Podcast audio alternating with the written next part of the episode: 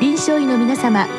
入気の論剤のパイオニア恐林製薬がお招きするドクターサロンにどうぞ。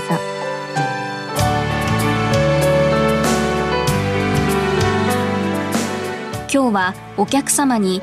東京女子医科大学東医療センター内科教授小川哲也さんをお招きしております。サロンドクターは防衛医科大学校教授池脇勝則さんです。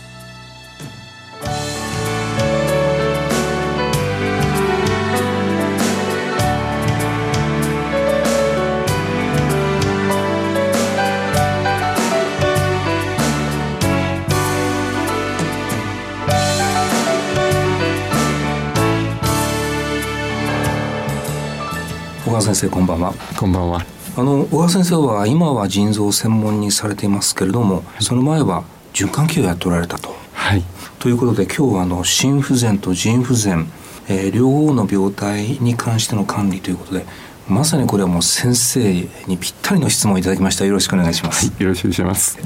あのまあ本当にあの今日の質問私もそうだなと思うんですけれどもまあ基本的に今日のご質問では腎不全がある上に心不全を合併した。そういう時のどうやったら管理したらいいでしょうかということですけれども確かに認知症の現場でも心不全の方の多くは腎臓の障害を持っておられるしいわゆる CKD の方も心臓のイベント多いと言いますし、まあ、両方がいわゆる密接に関係しているっていうことなんですね。そうですねあの最近まあ新人連関、えー、ここ数年特にトピックスになってると思うんですがもともと腎臓が悪い患者さんにとっては、まあ、心血管イベントが非常に多くてで特にまあ透析までいってる患者さんには心不全が心のトップになっているといった状況から、まあ、腎臓悪いと心臓が心血管系が非常に悪いということはあ多くのエビデンスがあると思います。ですよね。はい、まああまりにも単純すぎる考え方かもしれませんけれども、心臓にとっては、まあ、体はドライな方がいいけれども、腎臓はまあどちらかというとウェットの方がいいという意味で、そもそもちょっと治療が相反するという意味では。なんか難しいという印象がありますけどやっぱりそうなんでしょうか？そうですねあの一つはあ水を調整する機能が腎臓なので、まあ、心臓としては主に拍出させる全身届ける。でその届ける血液を多ければ腎臓が排出をする。逆に、えー、少なければ体を保たせると。そういう働きだと思うんですね。ところがまあ心臓が悪くなってしまうと腎臓に血液が少なくなってしまって腎臓としては水が足りないんだと。勘違いしてしまうと。いうところから、まあ、臓器障害それぞれの臓器障害が起こってくるというふうには理解しております。確かにあの新人連関もいろんな分類がいくつかあって、えー、その心臓がちょっとこう悪くなってそれにつられて腎臓が悪くなるパターンとやはり同じように腎臓が悪くなって心臓が影響を受けるパターン。で最後が、まあ、他の全身的な疾患によって心臓と腎臓が影響を受けると。いうふうなそういうような分類になってるということはまあどちらが最初かは別にしてもいずれにしても両方巻き込んでしまうということなんですか？そうですね。あの心臓と腎臓、まあ、どちらが先かっていうのはなかなか難しい問題とは思いますがあの腎臓っていうのはあどちらかというと血管の塊ですので、えー、血管の障害が起こっている時に、まあ、心臓という大きな親玉がいて、で、えー、その古文として、まあ、腎臓がいるというふうに考えると血管障害として心臓の血管障害あるいは腎臓の血管障害ともに同時に起こるというような認識かと思います。で、ね、まあ、実際にそういう状況でまあ、治療していく。特にまあ心不全あると今日のご質問のようにやっぱり利尿剤は使っていかないことにはなかなか管理ができない。ね、ただその利尿剤使うことによってちょっとこうクレアチニンが上昇するような懸念もある、はい、まあ、なかなか難しいところですけれども、はい、先生こういったところ、まあ、専門家の立場からまずどういうふうな管理をされるんでしょう？そうですね、えっと、一つは、まあ、腎不全の時難しいのは、まあ、腎臓の、まあ、水の管理があ腎臓自体がうまくできてないと、うん。例えば心臓だけ悪い場合には腎臓はそれを補ってうまく調整はできますけれども腎臓が悪い状態で心不全いわゆる水が溜まってきているとおそれを調整する腎臓がうまく調整できない、うん。でそこを補ってあげないといけないというそういう考え方ですね。ですね。そうすると水が多いものをうまく調整できないとなると腎臓で何か薬剤を使って、まあ、利尿剤を使って水を体から出してあげて心臓の負荷を取ってあげるという、まあ、そういう認識でいいかと思います。具体的には利尿剤、まあ、こういう状況ではまあおそらくループ利尿剤がメインで使われると思うんですけれども、ま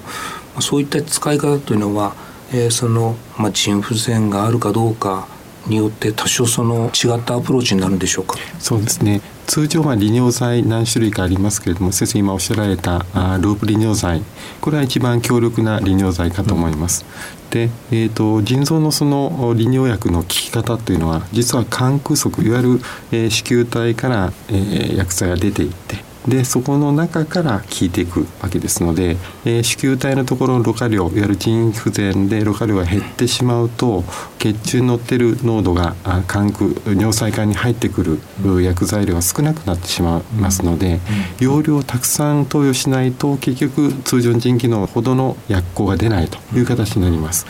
そうすると、まあ、最初は慎重にというよりもやっぱりその病態が薬が効きにくくなっている病態だからむしろ量はちょっと多めの方が。そうですね。あの先生おっしゃる通りで、えー量を多くしないと結局効かないと。で、えー、と少ない量でやっているとどんどん心不全が悪化してしまいますので,、うんそうえーある一定以上の量でまずお使いいただくということが大事かというふうに思います。それによってある程度利尿が得られればそこからまあ前減していくというような考え方でしょうか？そうですね初めに、えー使っていただいて、えーある程度お心臓の負荷が取れて例えば心不全で収収縮率が落ちている場合にはそれが戻ってくれば腎臓の血流が逆に多くなってでそれでえー腎臓の、えーろ過も増えてそうすると効きやすくなるという状態なので、もう本当に先生おっしゃっていただいた通りまずうある程度以上の量を使って、まあ、2倍量ぐらい使っていただいてその後減善していくということがあ大事かと思います。それによって例えば先生利尿がついてえまあご本人の体重も減って心不全にとってはいい状況が出てきても往々にしてですね利尿剤によってナトリウムが減ったりですねカリウムが減ったりまさに今日のご質問の電解質管理どうしたらいいという、はい。またもう一つの問題も一緒に抱えて対処しないといけないような状況こういう時どうしたらいいんでしょう？そうですね。あの先生おっしゃるように、えー腎不全に伴う心不全の場合には低ナトリウム結晶が結構ございます。で、えー、とループ利尿剤の場合にナトリウム利尿に伴って水を、まあ、出していくということなので、ナトリウムのおさらなる減少をきたすというまあ、あーことがあるので通常まああまり低ナトリウムになるようであれば今まあ流行りのおトルバプタンバスプレッシュの V2 状態の気候薬ですね。これは電解質を狂わせずに、えー水利尿をきたすといったことでナトリウムが下がりすぎる場合にはあトルバプタンの併用といったことも一つは視野に入れたらいいんじゃないかというふうに思います、それからカリウム通常まあ、えーカリウムも排出されますけれども腎不全の場合にはカリウムは逆に高い高カリウムになりますのでえーカリウムに関しては逆にまあループ利尿剤で治療ができてしまうというふうなところでそれほどおまあ心配なさらなくてもいいかなと思います。ただまあカリウムが下がりすぎる場合にはアルツスの拮抗薬を使うとかませるといったことも重要かと思います、ある意味、まあ、ちょっとこういう考え方いいのかどうか分かりませんけれども、まあ、利尿剤によって、まあ、その心臓の状態が良くなる、まあ、一つの裏返しとして多少の電解質の変化はあるよと。あまりその変化に敏感になりすぎてそっちに舵取りしちゃうとまた今度ちょっと心臓の方が悪くなるということを考えるとある程度こう時期によってこれを優先するこれはその次そういう考え方は必要なんでしょうか？そうですね、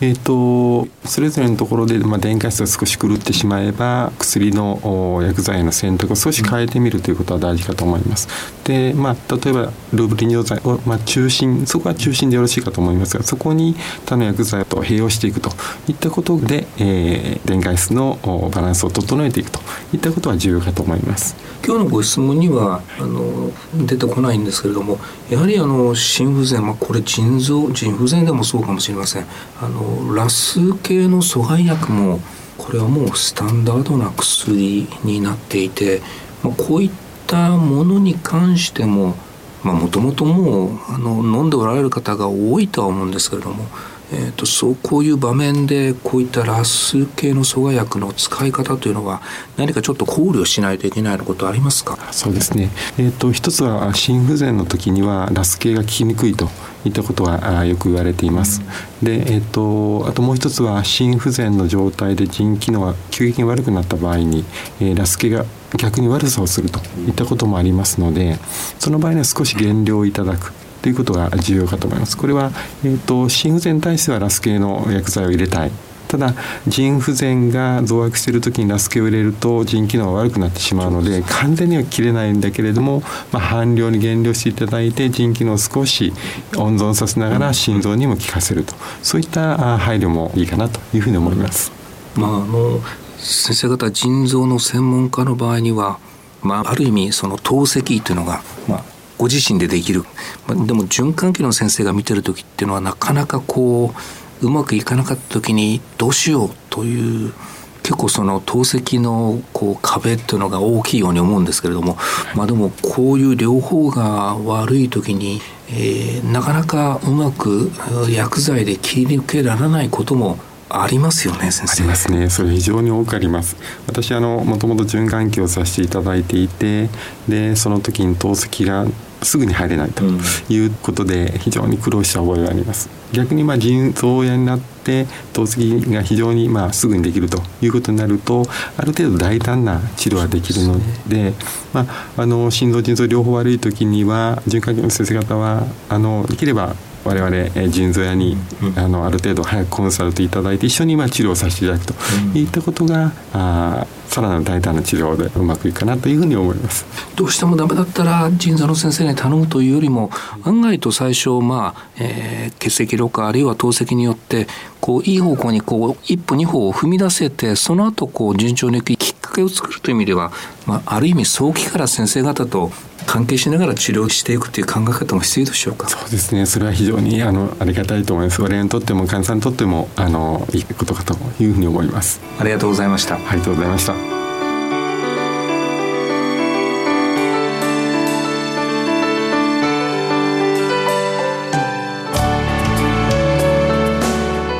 今日のお客様は東京女子医科大学東医療センター内科教授小川哲也さん